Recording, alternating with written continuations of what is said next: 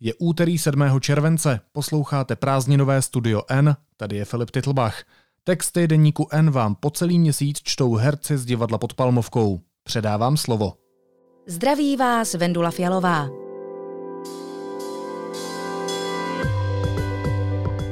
Dnes o tom, co odhalil bojkot Facebooku a o tom, jak se do světa hudby vepsal Ennio Morricone. Autor Jan Tvrdoň. Stovky společností, mezi kterými jsou i známé globální značky, začaly kvůli šíření nenávisti stahovat z Facebooku svou inzerci. Jejich bojkot, zdá se, nebude mít prozatím pro společnost fatální důsledky. Odhalil ale některé zásadní problémy, které se největší sociální sítě týkají. Amerika kromě velkých problémů s koronavirem řeší v posledních týdnech také prudkou eskalaci násilných střetů. Velké protesty po celé zemi vyvolala smrt afroameričana George Floyda, který zemřel poté, co mu déle než 8 minut klečel na krku policista. Do centra dění se tak opět dostala otázka rasismu v americké společnosti. A nezůstalo pouze u pouličních protestů, ale přelila se pochopitelně i do online prostředí.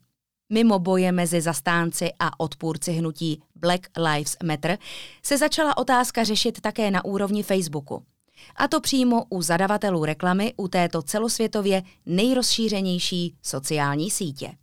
Stovky velkých komerčních značek totiž oznámily, že budou bojkotovat inzerci u Facebooku. Nechtějí totiž být spojovány s nenávistným obsahem, který se na síti často šíří. Seznam zapojených značek je impozantní. Mezi rebelanty se zapojila například Coca-Cola, Ford, Honda, Starbucks, Adidas, Puma, Microsoft a stovky dalších.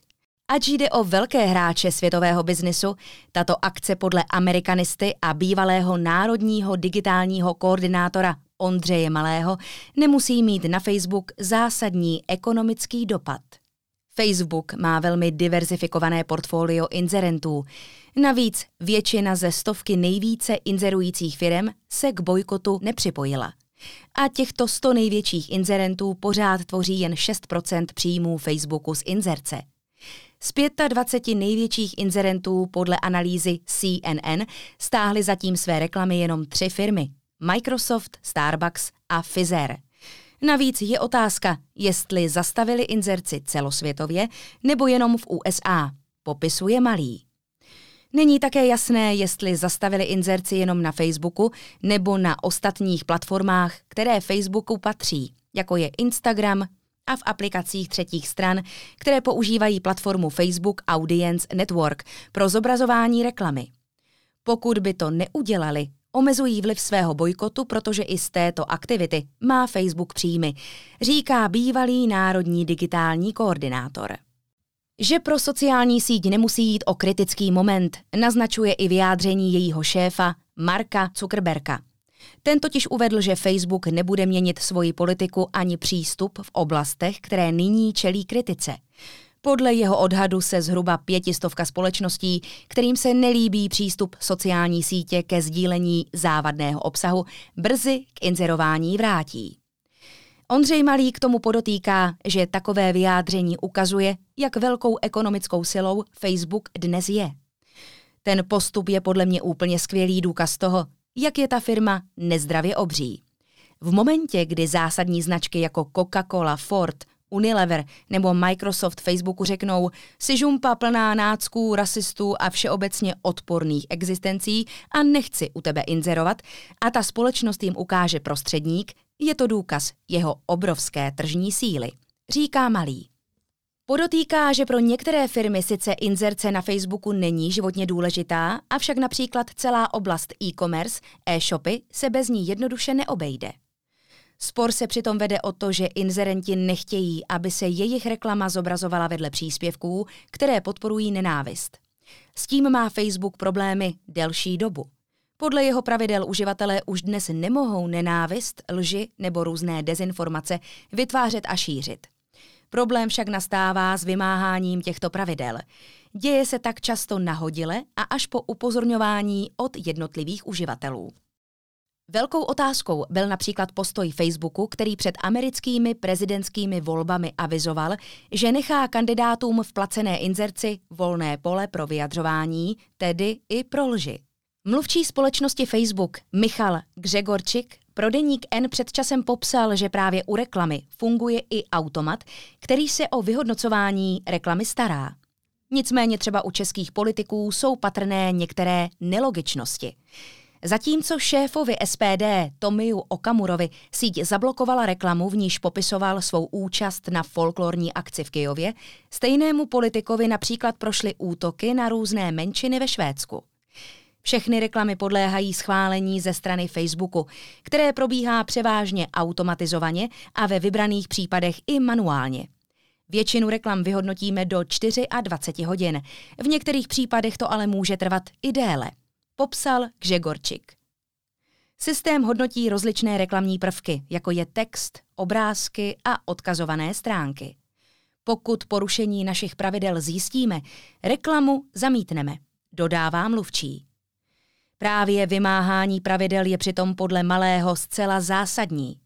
Inzerenti, kteří společnosti posílají peníze za to, aby se u různých příspěvků zobrazovala jejich reklama, platí Facebooku i za to, že se na této síti dodržují její vlastní pravidla. Podle malého například společnost umí efektivně vystupovat proti pornografii. Nenávistné příspěvky však moc neřeší. Dokážou během pár minut odhalit bradavky a sundat fotku, kde se objeví. Nechtějí totiž, aby byl Facebook plný porna, protože by neprodali žádnou inzerci. Ale pokud chtějí, aby nebyl plný nenávisti, je to otázka investice do daleko lepších moderačních nástrojů, popisuje Malý. Facebook podle něj ale k tomuto kroku nepřistupuje, protože je příliš drahý. U různých příspěvků by totiž musel vyhodnocovat, jestli jsou skutečně nenávistné nebo jde o satiru. To by vyžadovalo, aby moderátoři ovládali jazyk, kterým se mluví na konkrétní facebookové mutaci, kterých jsou ale celosvětově desítky. Reklama se přitom logicky lépe prodává u příspěvků, které mají velký dosah, tedy u statusů, které jsou hojně sdílené, komentované nebo lajkované. Jde přitom často o kontroverzní věci plné emocí, u nichž se uživatelé sítě řežou mezi sebou.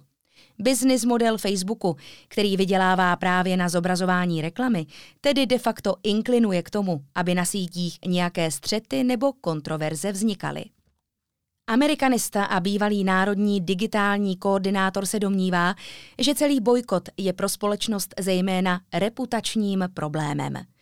Ty firmy říkají Facebooku, že má na své vlastní síti velký problém a že se toho problému nechtějí účastnit, je to zajímavý posun, když se o tom, že vaše platforma není funkční, máte dozvídat od svých vlastních inzerentů. To je vážně trapas, říká Malý.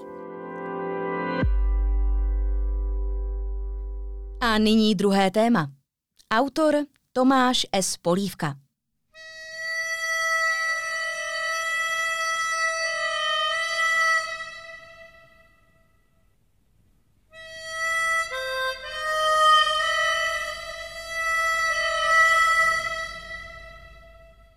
Řekne-li se hudba k westernovým filmům, většině diváků se hned vybaví motiv foukací harmoniky z klasiky Tenkrát na západě. Dílo italského skladatele však působí impozantně celé. Skladatel, aranžér, dirigent, pianista a trumpetista Ennio Morricone byl aktivní doslova do poslední chvíle – ještě loni slavil na koncertních pódiích 90. narozeniny. Došlo i na triumfální vystoupení 25. ledna 2019 v pražské O2 aréně. Zemřel nečekaně 6. července v římské univerzitní nemocnici na následky zranění způsobených pádem. Bylo mu 91 let. Nesmrtelnost získal Ennio Morricone už díky zmíněné krátké melodii Muže s harmonikou – Není však třeba zdůrazňovat, že jde jen o jeden střípek z ohromného katalogu kompozic.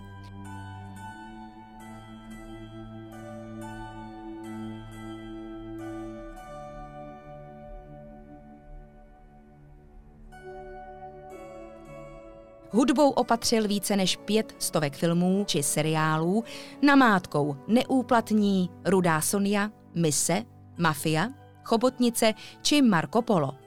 Na kontě má také stovku děl soudobé vážné hudby, namátkou 30 symfonických kusů, přes 15 klavírních koncertů a jednu operu. A také písně pro Pecho Boys, Andreu Bocelliho, Cukera či Paula Anku. A text k melodii Here's to You pro film Sako a Vancety mu napsala Joan Bejzová. Kromě Oscarů získal i tři ceny Grammy a trojici Zlatých glóbů. Budoucí maestro, jak mu právem přezdívali, se narodil 10. listopadu 1928 v Římě. Odmala vykazoval talent zázračného dítěte. Už v šesti letech psal první vlastní skladby. Ve 12 nastoupil na konzervatoř ke studiu oborů trubka, skladba a dirigování sborů. Čtyřletý výukový program zvládl za pouhých šest měsíců. K jeho nejstarším veřejnosti známým skladbám patří Kus pro klavír a zpěv Two Motion z roku 1946. Od počátku 50. let se Ennio živil aranžováním pro rozhlas, později hrál na trubku v jazzové kapele a psal písně pro populární zpěváky. S filmovou hudbou se poprvé setkal jako aranžér scénických kusů pro snímek Zbloudilý. O čtyři roky později už se stal spoluautorem, byť anonymním, a dirigentem scénické hudby snímku Smrt přítele. Když Kanaďan Paul Anka dorazil v roce 1964 na festival v Sanremu, interpretoval právě Morikoného písně. Když Kanaďan Paul Anka dorazil v roce 1964 na festival v Sanremu, interpretoval právě Morikoného píseň. Ve stejném roce uspěl skladatel i hudbou ke spaghetti westernu pro hrst dolarů. Aby toho nebylo málo, v 64. ještě spolu zakládal avantgardní ansábl Gruppo di Improvisazione di Nuova Consonanza, zaměřený, jak název napovídá, na volnou improvizaci. Hrál zde na trubku a flétnu.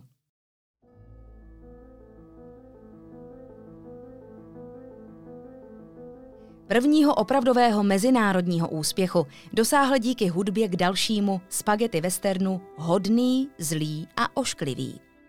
Skladba The Ecstasy of Gold se stala ohromným hitem. S hudbou ke koprodukčnímu italsko-americkému westernu tenkrát na západě už bylo jasné, že se italskému skladateli podařilo ovlivnit celý kánon scénické hudby k westernovým snímkům. Morricone se ovšem zdaleka neomezoval na hudbu k westernům. K nejslavnějším a také nejprodávanějším soundtrackům vůbec patří ten k historickému dramatu Mise.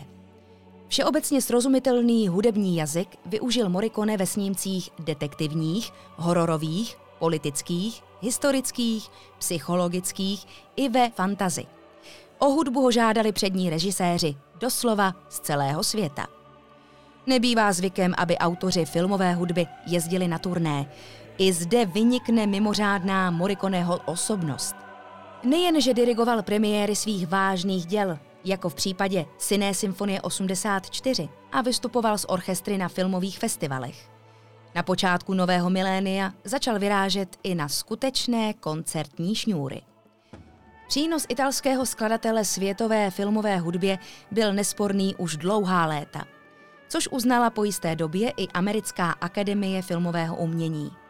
První nominace na Oscara za scénickou muziku k romantickému dramatu Nebeské dny se komponista dočkal v roce 1979.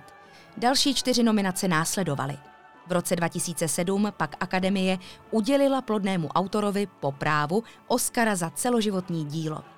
Kuriózně však působí, že prvního normálního Oscara získal Morricone až v roce 2016 za hudbu k westernovému thrilleru Quentina Tarantina Osm hrozných. Právě scénická muzika k osmi hrozným patří k nahrávkám, které Morricone pořídil u nás ve spolupráci s Českým národním symfonickým orchestrem. Jsou to neuvěřitelní profesionálové, mám je moc rád a rád s nimi hraji – prohlásil o tělesu, se kterým odehrál také mezinárodní turné My Life in Music. Pódiového autorského uvedení Morikoného hudby jsme se u nás poprvé dočkali v roce 2011. Poté se k nám opakovaně vracel. Skladatelův vliv přitom mnohonásobně přesáhl svět hudby scénické či klasické, ať už směrem k roku, popu nebo třeba jazzové avantgardě. Album úprav Morikoniových kompozic natočil experimentátor John Zorn. Citací ústředního motivu z tenkrát na západě už se asi nelze dopočítat. Vypůjčili si ho Bruce Springsteen i britská kultovní gothic roková kapela Fields of the Nephilim. K Morikoneho dílu se přihlásila Metallica, která používala motiv The Ecstasy of Gold v úvodu koncertů a slyšíme ho i z živých alb téhle kapely. Stejnou melodii z filmu Hodný, zlý a ošklivý si naopak co by koncertní finále vypůjčili legendární pankeři The Raymonds. Hit se stal z nápěvu Gabriel's Oboe z filmu Mise, přepracovaného na píseň Nela Fantázia, kterou nahrála Sára Brightmanová.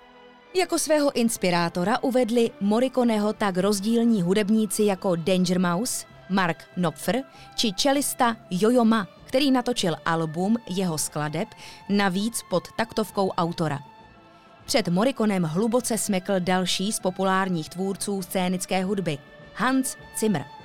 Ennio Morricone by však možná za největší úspěch považoval samotný život – Nepodlehl svodům přestěhovat se do Hollywoodu, zůstal věrný Římu. V roce 1956 uzavřel šťastné manželství s Marií Travia, která psala i část textů k jeho písňové tvorbě. Spolu s ní vychoval čtyři děti. Syn Giovanni se stal filmařem a další ze synů Andrea pokračuje v otcově odkazu jako dirigent a skladatel scénické hudby. Morikone vlastně dosáhl na nesmrtelnost hned několika způsoby. To je pro dnešek vše. Naslyšenou zítra.